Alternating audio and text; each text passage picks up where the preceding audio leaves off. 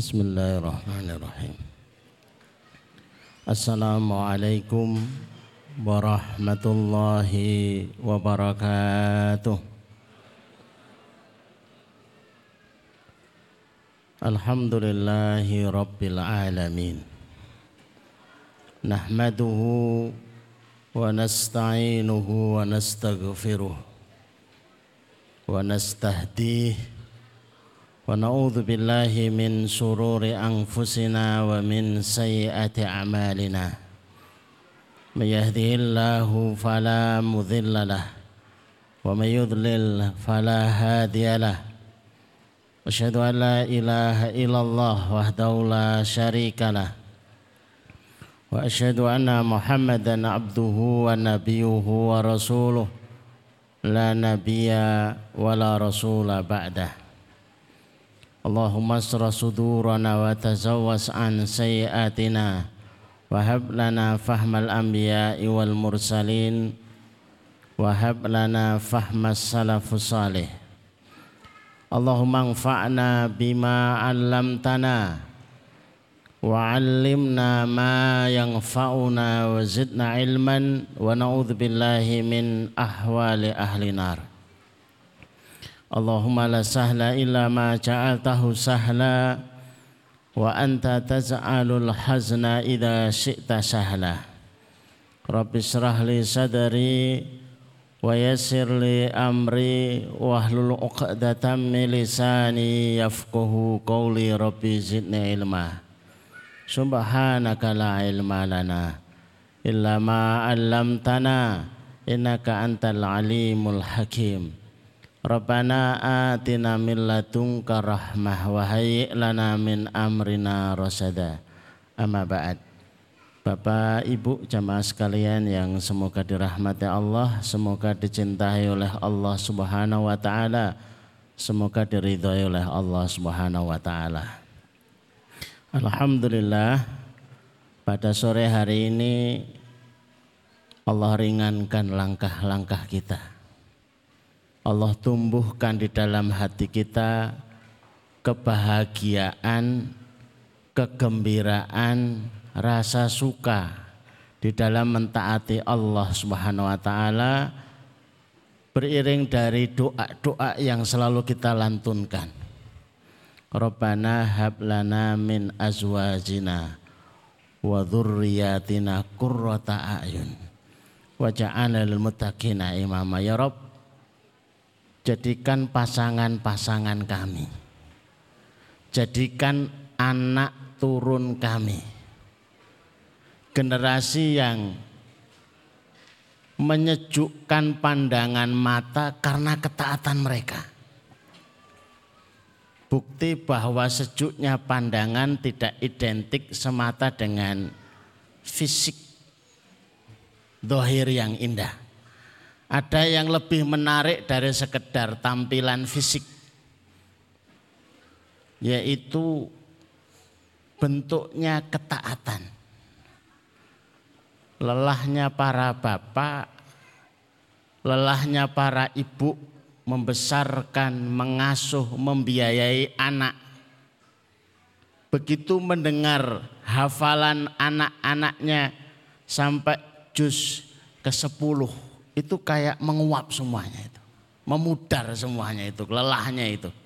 Berganti dengan rasa bahagia dan itu obat dari segala obat. Bahagia. Bapak Ibu yang dirahmati Allah, kerawan panjenengan yang berusaha untuk diistiqomahi pada setiap Jumat sore pasti membutuhkan banyak biaya. Maka materi kita membahas tentang manet rezeki itu dengan maksud bahwa untuk mentaati Allah itu biayanya banyak. Tidak sekedar hanya sekedar modal tenaga tapi butuh biayanya banyak. Saya pernah ditanya apa pengeluaran pembiayaan yang terbesar di dalam hidup kita? Ya saya jawabnya biaya untuk menjaga taat kepada Allah. Biaya untuk memainten, merawat, mengawal tauhid kita dan tauhid keluarga dan anak-anak kita itu mahal. Jangan sampai kita itu tidak merasakan ketaatan, merasakan kebahagiaan dalam taat. Jangan sampai kita itu merasakan kejenuhan, kelelahan di dalam ibadah. Salah satu sebabnya adalah ya karena tidak ada iming-imingnya. Kalau taat itu iming-imingnya apa? Masjidnya ada AC-nya minimal. Sajadahnya empuk minimal kalau saya mulai dibuatkan kopi minimal, maka anggaran untuk membuat kopi itu masuk dalam anggaran menjaga taat kepada Allah. Alangkah mahalnya. Coba kalau anak-anak kita itu kemudian nyampaikan kepada kita, Bi, saya mau menghafal Quran 30 juz. Tapi kalau sudah hafal, saya dikasih hadiah ninja. 600 cc. Dibelikan nggak Pak? Larang mentonang, mbok yo legenda apa prima ora kelas to bi 30 juz itu banyak toh mahal memang. Tapi kalau kita melihat dengan kacamata taat itu begitu mahalnya ya enggak masalah. Lah kalau kita tidak memiliki ilmu bagaimana menarik rezeki itu lebih kuat untuk menjadikan modal taat, ya itulah problem. Maka sering kami hadirkan yang seperti itu dalam rangka sebenarnya adalah pesan yang mudah-mudahan ditangkap oleh Bapak Ibu sekalian karena panjenengan itu begitu mahal. Terlebih ketika taat lebih mahal lagi. Ketika ketika bersama dengan Quran lebih mahal lagi. Maka berapapun harga yang harus dikeluarkan dalam rangka untuk maintain, dalam rangka untuk merawat, dalam rangka untuk mengawal tauhid-tauhid kita, maka itu biayanya menjadi murah. Harus dikeluarkan begitu murah. Mau dihitung biaya salon, biaya TV, biaya apa ini kanopi besar ini kursi dan lain sebagainya. Itu kalau orang hitung mahal barangkali. Tapi bagi kami itu murah. Karena apa? Yang kita biaya itu apa? Terlalu mulia yang kita biayai. Maka itu menjadi murah. Buatlah sebuah mindset, sebuah persepsi yang berbeda dalam hal ini. Bapak Ibu kita lanjutkan materi kita yang kemarin. Yang kemarin baru sampai satu dari empat. Satu pun nggak selesai. Karena waktunya sudah terbatas. Magnet rezeki yang pertama kemarin adalah Qiyamulail. Dan sudah kami jelaskan beberapa di antaranya Nah ini beberapa subpoinnya. Jalan menempuh kemuliaan. Panjenengan pengen mulia hidupnya, tapi kok tidak mau menempuh jalan kia mulai susah pak. Karena disebut dakbus solihin. Ini jalannya orang-orang soleh. Maka kalau bapak-bapak dan ibu-ibu itu didatangi oleh calon menantu mau ngelamar putrinya. Pertanyaan apa yang panjenengan ajukan untuk mengetahui solihnya calon mantu? Ben sekalian itu yang calon-calon mantu. Kamu sholat malam enggak nak? Sholat. Berapa rekaat? Sebelas. Berapa menit? Satu jam terima. Tapi kulo dereng kerja terima. Tapi saya tidak punya penghasilan tetap diterima. Tapi pekerjaan saya masih serabutan diterima. Masa gitu diterima? Kamu kok ngeyel tuh? Mau ngelamar diterima malah ngeyel.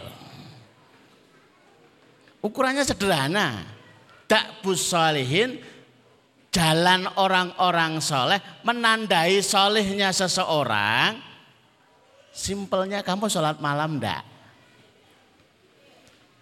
Itu jalan kemuliaan. Jalan ampunan. Di sepertiga malam. Di sepertiga malam. Walaupun ada metode, ada tiga metode sholat malam. Salah satunya adalah sholat malam memilih di sepertiga malam terakhir. Kurang lebih jam 2 sampai jam 4. Kurang lebih. Di dalam hadisnya disebutkan Allah turun ke langit dunia. Allah kekuasaannya. Allah itu bisa menguasai semuanya. Tapi ketika disebut Allah turun ke langit dunia dan itu di sepertiga malam terakhir itu spesial banget itu. Berbondong-bondong kita itu siap bayar hanya untuk bertemu Ustadz Abdul Somad. Anak-anak berjajar-jajar di pinggir jalan untuk menyambut kedatangan sosok pejabat, sosok pemimpin. Kira-kira kalau pemilik dunia, pemilik langit, pemilik antara langit dan bumi, itu berkunjung sambutan seperti apa yang bakal kita lakukan. Istimewakan dan rasakan keagungan di dalam hal ini. Ini jam kunjungan maka kalaupun bapak ibu harus merampas istirahat malam panjenengan demi untuk menyambut ini itu sah-sah saja. Berapa banyak mereka-mereka itu untuk menyambut sosok artis itu dua hari sebelumnya, tiga hari sebelumnya bahkan nginep seminggu di lokasi kedatangan itu disambut luar biasa. Maka Imam Abu Hanifah Imam Abu Hanifah itu 40 tahun sholat subuh dengan wudhu sholat isya. 40 tahun sholat subuh dengan wudhu sholat isya. Berarti 40 tahun tidak pernah tidur malam. Tidurnya di relokasi. Pada zuhur sampai asar. Kita kan sempat kagum banget itu yuk aku semalam ki gak tidur. Lo kok iso? Nah, mambeng ini MU. Istimewanya apa? Menyambut MU. Menyambut Barcelona. Semalam saya itu tidurnya cuma satu jam. Lah kenapa? Menyambut sinetron favorit. Nggak keren blas gitu loh. Dibanding semalam saya tidak tidur untuk menunggu waktu sepertiga malam terakhir. Dan tiga fasilitas istimewa disiapkan oleh Allah lewat lisan Rasulullah Shallallahu Alaihi Wasallam di sepertiga malam terakhir itu satu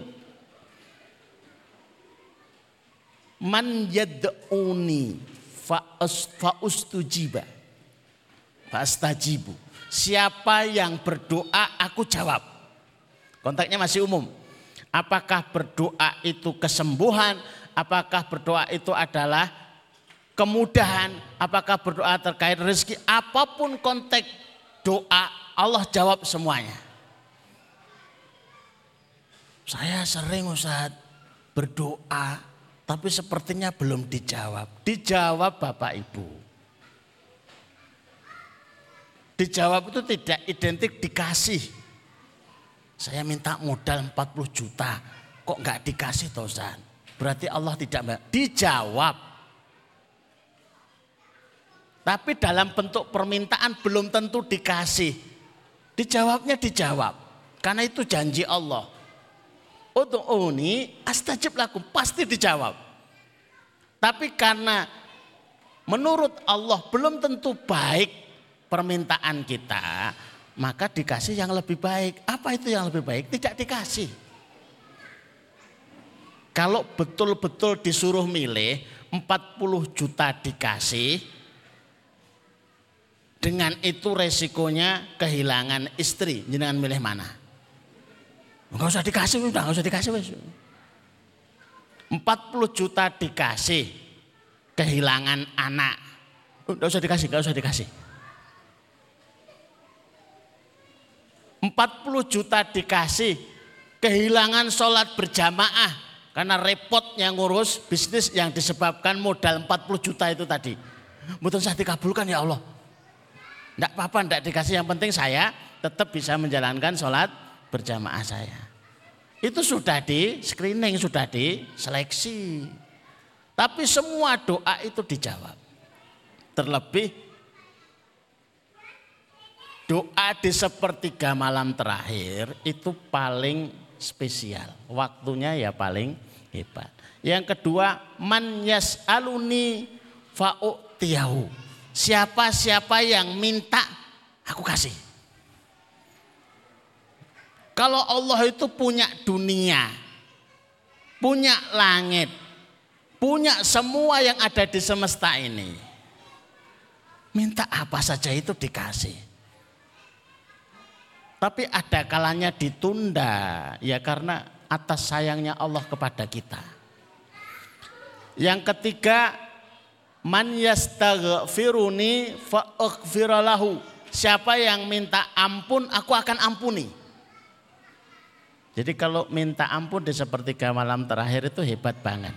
Bukankah seretnya hidup, mampetnya rezeki itu tak lain karena sebab banyaknya dosa yang menumpuk di saluran rezeki kita itu dibumpeti oleh dosa-dosa itu. Ketika itu sudah diampun oleh Allah, maka akan menjadi sirkulasinya lancar kembali. Yang ketiga itu jalan japri ya. Bahasa saya itu ya japri itu ya. Kalau masih uh, doa bersama, amin, amin itu belum japri, itu jalur umum. Kalau kita WA, omongan pribadi, tapi di grup pasti tidak berapa lama itu sudah ada yang komen. Ini grup loh, jadi tahu semuanya. Maka bahasa yang dipilihkan ketika seseorang di sepertiga malam terakhir itu berdoa, bahasa yang dipilih itu asik, munajat.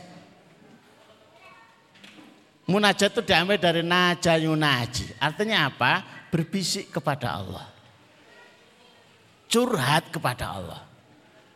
Kalau dalam bahasa ayat dalam bahasa hadis itu belum mewakili isi hati panjenengan, ya sudah ngomong pakai bahasa kita. Mau pakai bahasa Indonesia boleh, mau pakai bahasa Jawa ya boleh, ngoko ya boleh itu curhat kita. Dan begitu sudah ditumpahkan isi hati itu ada kalanya lapang, plong. Ya sudah ngomong begitu saja. Ya Allah sebenarnya saya itu begini loh, pengennya begini loh. Tapi kok malah begini, itu enak. Saya baca bukunya Bapak Happy Trenggono. Masa-masa beliau diuji Allah dengan hutang 60 miliar sesuatu yang membuat lapangnya hati, yang hakikatnya lapangnya wadah, yang menampung semua masalah, itu adalah curhat kepada Allah. Bisa ngomong kepada Allah itu rasanya itu puas. Ya, wadah yang luas bisa menampung banyak masalah. Kalau diibaratkan masalah itu garam, wadah hati kita itu seluas gelas diisi air, terus dimasukkan sepotong garam. Rasanya asin banget. Jenengan percaya apa enggak? Mending percaya aja bu. daripada praktek. Sudah teruji kok. Air segelas dikasih garam sak bungkah itu. Wah asin. Jadi kalau masalah yang sama tapi hatinya seluas gelas itu kerasa banget. Tapi hatinya diperluas seluas teko, ya asin, tapi sudah mulai rasanya berkurang. Lo kok diganti dengan trim. Satu bungkah garam masalah itu nyaris tidak ada rasanya. Kenapa? Lapang. Lapang. Luasnya hati itu karena kita berdoa kepada Allah, curhat kepada Allah. Jadi jalur khususnya kita ngomong sama Allah itu di sepertiga malam terakhir. Yang selanjutnya ini tempat tempaan terbaik. Kalau besi itu bisa berubah nilai karena ditempa. Walaupun menyakitkan, tapi kan hasilnya jadi luar biasa. Besi yang seharga per kilo 4 per kilo 4 ribu, per kilo 5 ribu. Ketika siap ditempa, nilainya jadi mahal karena sudah menjadi fungsinya bukan besi tapi pisau, tapi pedang, tapi alat pertanian. Mahal. Begitulah seseorang yang menempa diri. Nah, ini sudah masuk yang kedua. Istighfar di waktu sahur. Rahasia umat Nabi Nuh itu ada di sini. Monggo Bapak Ibu dilihat surat Nuh ayat yang ke-10 sampai ayat yang ke-12. Hujan aja itu bisa diundang dengan istighfar. Apakah rezeki panjenengan itu serumit hujan? Atau sesulit hujan diundang? Sesulit hujan saja itu bisa diundang. Berarti bisa pasang plangsat. Lah monggo kalau berani. Pawang hujan. Mampu mengundang hujan. Ilmunya nopo istighfar. Saya kagum dengan surat Nuh itu karena menceritakan tentang perihal umat Nabi Nuh yang notabene usianya 950 tahun. Kebayang nggak Bapak Ibu panjenengan dikasih Yosua 950 tahun. Alangkah susahnya. Ngatur makan aja susah. Berapa kali panjenengan mampir di warung pecel. Kayaknya sudah 900 tahun ini ya berapa kali ya. Alangkah bosennya kita makan pecel kalau kesukaan kita pecel jenengan pun pinten tahun dahar sambel terasi. Aduh, gak kehitung lagi. Itu baru selera makan loh ya. Profesi pekerjaan, tukang ojek. Pun pinten tahun panjenengan tadi tukang ojek. Kayaknya sudah 800 tahun. Allahu Akbar. Ganti motor berapa? Lah niku sampai dealer mau tutup ganti ping telu. Lelah sekalipun dipandang mulia sebagai guru sehingga dijadikan ada hari guru untuk memuliakan para guru. Termasuk saya kan termasuk bilangan para guru kalau ditanya pun pinten tahun panjenengan dadi guru. Piye ora enak nek jawab ini. Nggih, dereng dangu nembe 750 tahun. Teriak-teriak selama itu. Maka prestasi Nabi Nuh itu salah satu nabi yang dapat award ulul azmi. Punya azam yang luar biasa karena bertahan dengan misi kerasulan, amanah, menyampaikan nubuah selama 950 tahun. Lah, panjenengan sudah memeriksa belum jenis umat Nabi Nuh itu kayak apa modelnya? sudah 950 tahun modelnya dikisahkan juengkel ke. Wa inni kullama da'autahum litaghfira lahum. Dan aku testimoni Nabi Nuh dan aku ketika ngajak kaumku dalam dakwahku agar mereka diampuni oleh Allah. Ja'alu asabi ahum fi adhanihim Gayanya umat Nabi Nuh itu kalau didakwai itu tangannya jarinya dimasukkan di telinga. Faham kan? Langsung pakai isyarat begitu bahasa Quran. Jenengan faham toh? Bu, benjang Jumat santan ngaos gitu. Apa? Itu satu. Ja'alu asabam fi adhan wastaghshaw bahum. Kemudian menutup wajahnya dengan kain. Niku nek sing cadake kain. Tiker, nek cadake tiker. Karpet, tutup. Sudah tangan jarinya dimasukkan ke dalam telinga, wajahnya ditutup. Wastakbaru istikbaru, sombong banget. Itu jenis umat yang diajak Nabi Nuh. Maka selama 950 tahun keberhasilan Nabi Nuh itu mendakwai dapat pengikut jamaah pengajian sebanyak 80.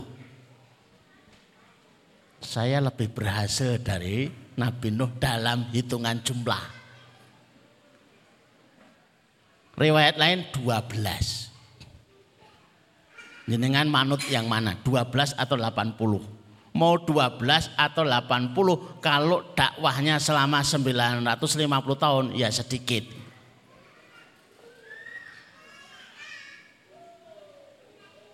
Tahun pertama pengajian Jumat sore yang hadir 80. Alhamdulillah. 10 tahun kemudian 80. 100 tahun kemudian 80. 200 kemudian, tahun kemudian, 80. 900 tahun kemudian, 80, apa itu 80. Saya kok nggak siap mental ya itu. 900 tahun dibagi minggu, berarti berapa kali harus tampil di mimbar ini terus pengikutnya 80, 80.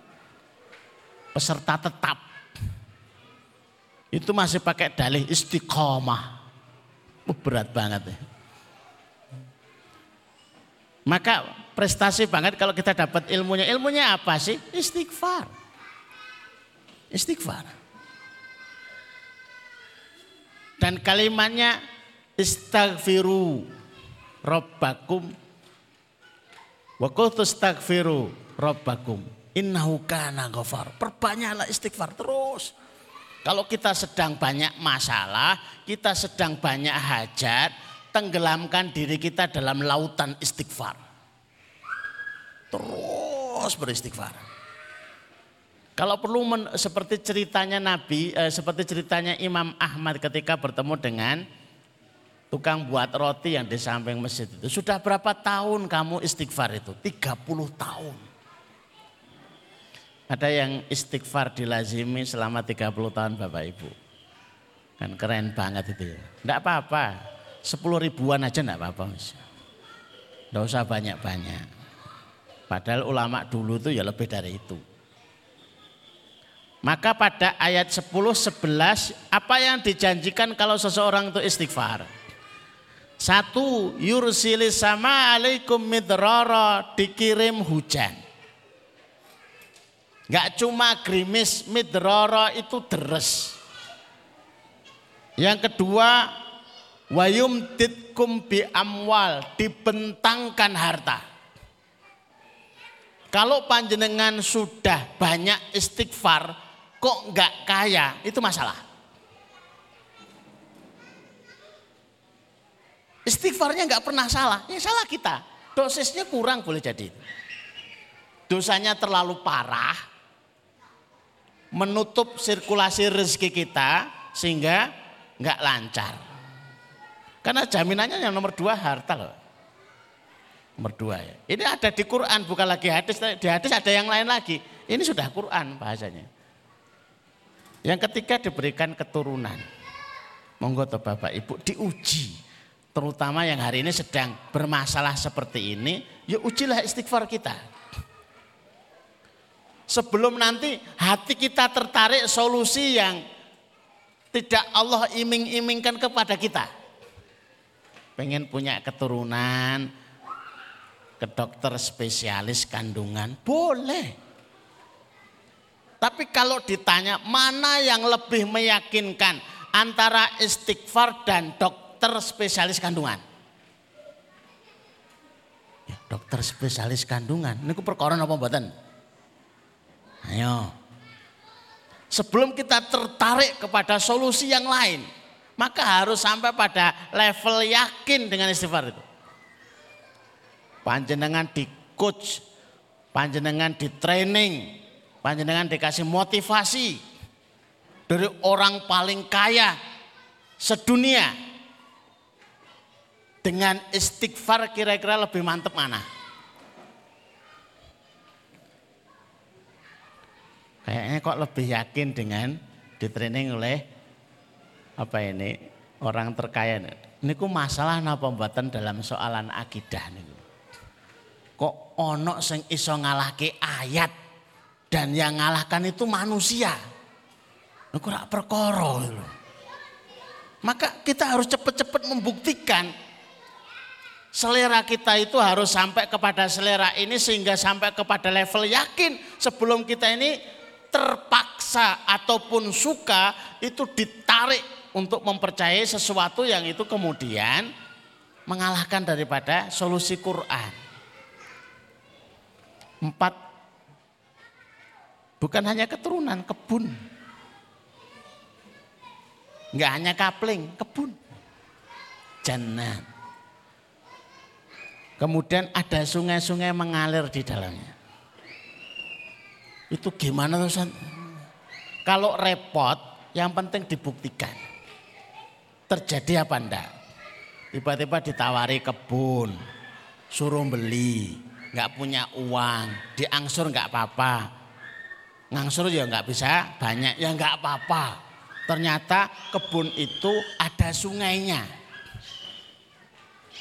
Kok bener ayatnya ya? Kebun yang ada sungainya itu sejak dulu sampai sekarang tetap istimewa. Itu istighfar. Yang keenam kekuatan. Banyak ini janji di balik istighfar itu Woniku redekan. Jantungnya lemah. Dan lemah-lemah yang lain istighfar. Yazidkum kuwatan ila kuwatikum. Dengan istighfarmu Allah akan menambah kekuatan yang ada. Bertambah kekuatan.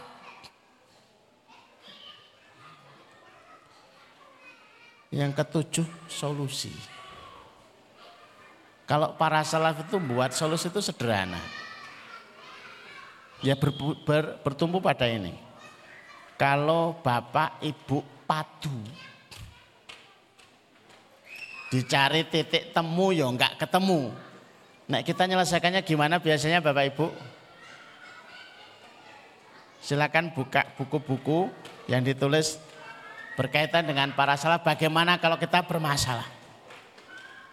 Bapak keluar rumah sebentar ke masjid apa ke musola.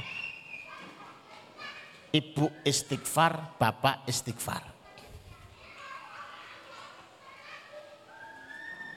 Terus sampai kira-kira kita itu yakin jumlahnya sudah cukup. Itu pulang lagi itu sudah selesai diteruske pora bu nih Padu apa to? Lah mang gek ronde siji iki teruske nah to ya. To be continue. Ora sing salahke aku. Selesai. Karena berapa banyak masalah itu selesainya bukan diselesaikan. Ya masalah yang tidak bisa diselesaikan itu tinggal dimaklumi saja. Ini kok dia karakternya kok angelmen dirubah. Ya enggak usah dirubah karakternya. Dimaklumi saja. Saya sampai ngibaratkan tuh enggak enak kadang. Jangan ngajari kambing bernyanyi. Nanti enggak denganku jengkel.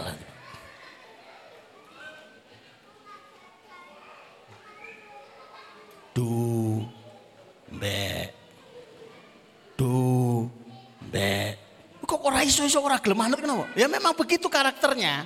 Dimaklumi saja gitu. Memang tipenya begitu. Wah, tipenya ngantuan terus ojo ngasih ngantuan. Enggak rampung sudah dimaklumi saja. Kita kan hari ini mulai agak kenal tipe. Ini tipenya begini, tipenya begini, tipenya begini sudah dimaklumi. Tipenya suka pedes, lah pedesnya kudu ngepol level 10. Diomongin wangen, Bu, nek mangan ku aja pedes-pedes. Aku ki ora iso. Ora krasa nek lombok siji ki gak krasa. Kowe nek tetep tetep pengen dadi bojoku, aja ngasih lomboke 10, lomboke loro wae. Engko rak milih cerai. Timbang kon dadi lombok loro dari yang semula mending cerai. Urusannya kok sampai sampai segitu jauhnya. Ya sudah dimaklumi saja ada kalanya masalah itu selesainya karena dimaklumi. Anu loh saat suami saya ini lalen. Napa senengnya sing kecut-kecut barang nonton niku. Lah nggih. Lah kuwi tipe C nek dalam bahasa ilmu tipe. Tipe C memang lalen. Kok jangankan begitu boncengkan istri pom bensin ngisi bensin niku istrinya ditinggal kok masa wis teben lho dek mungkin nang itu ah ketinggalan di pom bensin jengkel ibu ibu eh ala apa pak wong ngisi bensin kok yo nganti lali bojone iki digawa. Ya sudah dimaklumi saja. Anggap aja itu hiburannya ngono kuwi. Lalen. Sementing ora lalen sing digandeng niku Oh, rumah saku pun wis enom, cek enom. Saiki kok dadi tuwa. Oh nek iki iki modus nek iki. Mangkat boncengke wis yuswa swidak. Mulai sing bonceng kok yuswa 30 tahun. Lali, iki nglali nek iki mboten lali. Zikir pagi dan zikir sore itu termasuk magnet rezeki. Karena isi di dalamnya itu sudah mencakup anti gagal, anti sakit, anti masalah. Maka lazimi disiplin karena kita sudah diajarkan untuk preventif dari persoalan-persoalan yang hari ini potensi untuk bisa membuat bahagia kita hilang masalah dalam hidup kita. Dilunaskan hutang juga ada dihindarkan dari marah bahaya juga ada di dalamnya. Anti gagal juga ada. Kalau Bapak Ibu ditanya mana doanya yang anti gagal, nanti tak kasih tahu. Bismillahirrahmanirrahim. La yadhurru ma'ismihi syai'un fil ardi wala fis sama'i wa huwa sami'ul alim. Itu anti gagal. Dengan nama Allah tidak ada yang membahayakan apa yang ada di langit dan apa yang ada di bumi Kira-kira gagal itu membahayakan enggak? Membahayakan, maka kita minta dijaga dari sesuatu yang membahayakan. Include itu sudah umum. Dulu kepala sekolah Tika ET itu pernah melapor.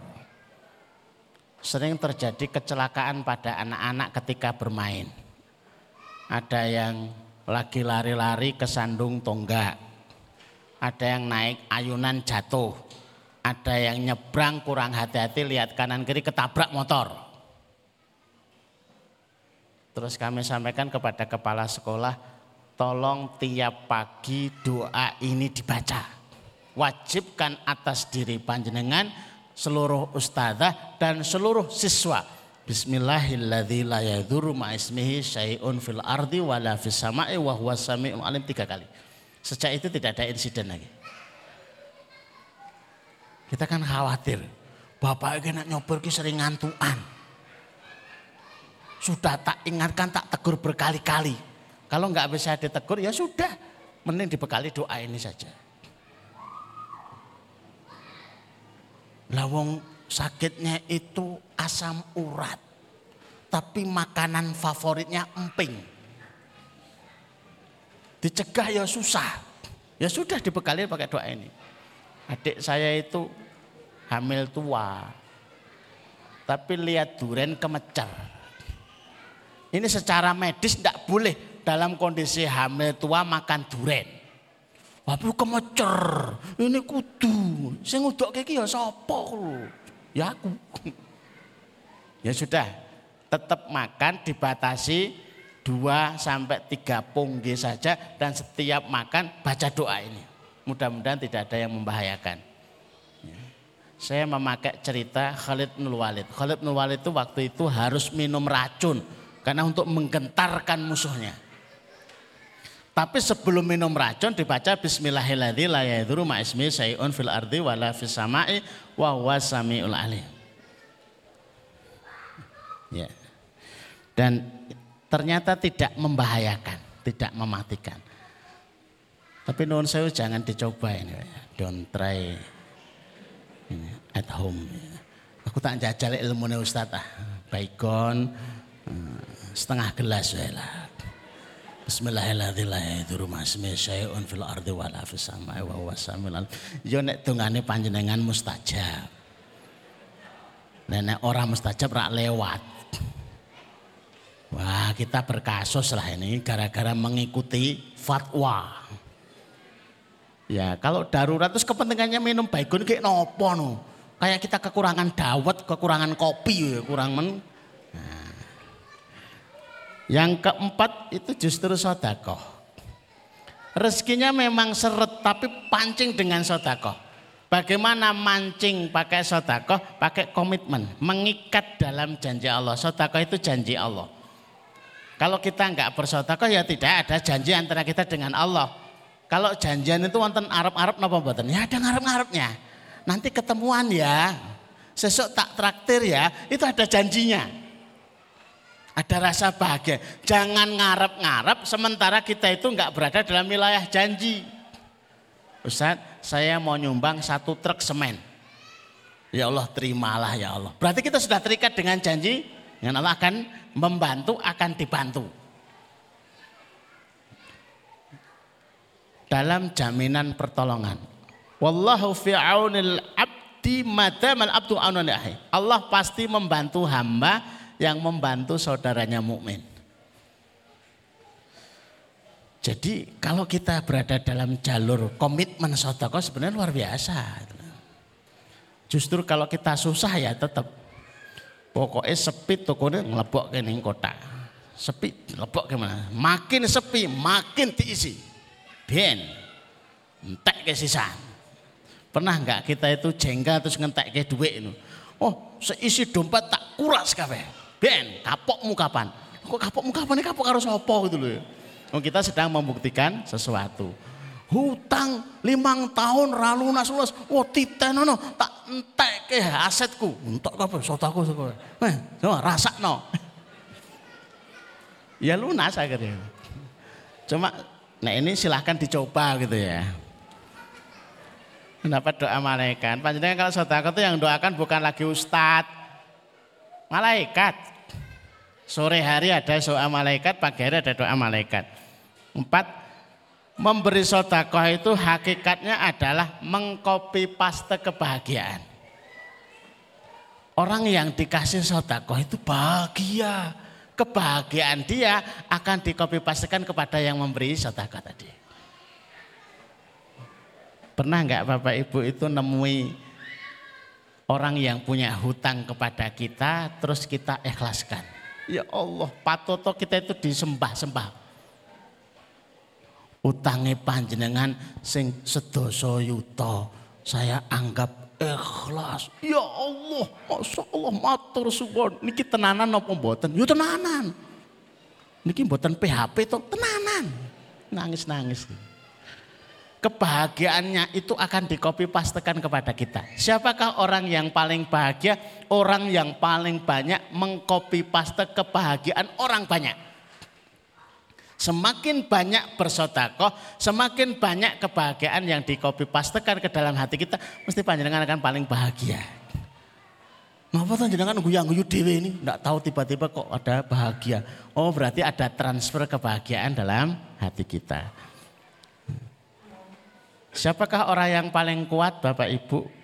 Orang yang paling kuat itu orang yang paling memegangi janji Allah. Artinya orang yang paling bersandar. Orang yang paling bersandar kepada janji Allah itu orang yang paling tawakal. Orang yang paling tenang itu juga orang yang bersandar kepada janji Allah. Jangan tenang kalau panjenengan nggak bersandar. Yang paling yakin ditolong oleh Allah Kenapa panjenengan yakin ditolong oleh Allah? Karena kita sedang menolong.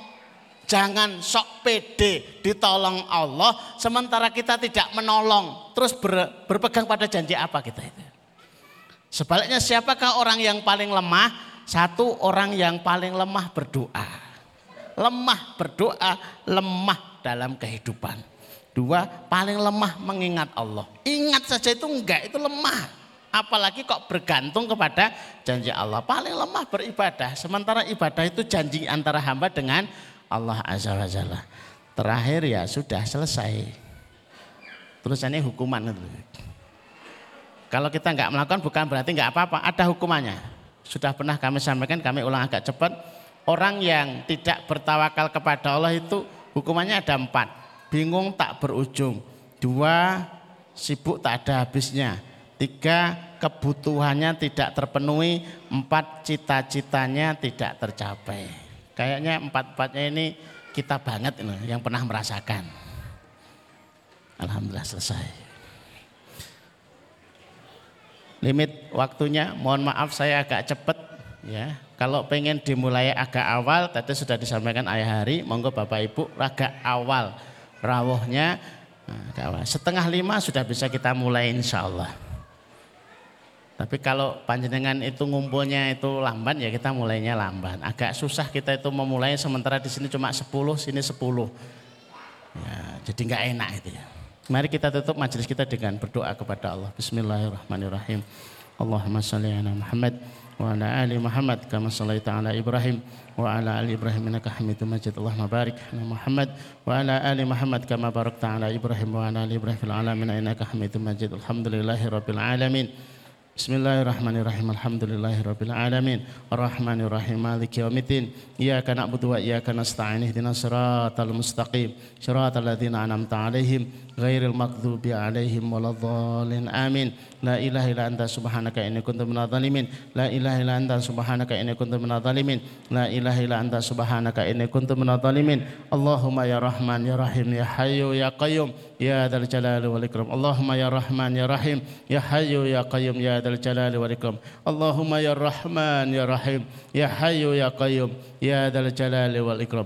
Allahumma barik lana fi ahlina wa barik lana fi amwalina wa barik lana fi makasibana wa barik lana fi amarina wa wa auqatina ya rabbal alamin. Ya Allah berkahilah keluarga-keluarga kami. Ya Allah berkahilah harta-harta kami. Ya Allah berkahilah usaha-usaha kami. Ya Allah berkahilah waktu dan usia kami. Dirahmatika ya arhamar rahimin Allah makfina bihalalika an wa aghnina bifadlika amman siwaka. Allah makfina bihalalika an wa aghnina bifadlika amman siwaka. Allah makfina bihalalika an wa aghnina bifadlika amman siwaka. Ya Allah cukupkan kami dengan rezekimu yang halal sehingga kami tidak butuh kepada yang haram. Ya Allah kayakan kami dengan anugerahmu sehingga kami tidak butuh kepada selainmu. Birahmatika ya arhamar rahimin. Allahumma dzib hammana Allahumma dzib hammana Allahumma dzib hammana. Ya Allah angkatlah masalah-masalah kami, selesaikan problematika kami berahmatika ya arhamar rahimin. Allahumma inna nas'aluka khairin ma sa'ala min nabiyyika Muhammad sallallahu alaihi wasallam. Wa na'udzubika min syarri ma Muhammad sallallahu alaihi wasallam. Antal musta'an, alaikal balak wa la haula wa la quwwata illa billah. Rabbana hab lana min azwajina wa dhurriyyatina qurrata a'yun waj'al muttaqina imama. Allahumma inna nas'aluka al-huda wat tuqa wal afafa wal ghina. Rabbana atina rahmah wa hayyi lana min amrina rasada. Rabbana atina fid dunya hasanah wa fil akhirati hasanah wa qina adzaban nar wa ala Muhammadin wa ala alihi wa sahbihi wa sallam subhana rabbika rabbil izzati amma yasifun wa walhamdulillahi rabbil alamin. Aku hadza nastaghfiru lakum. Assalamualaikum warahmatullahi wabarakatuh.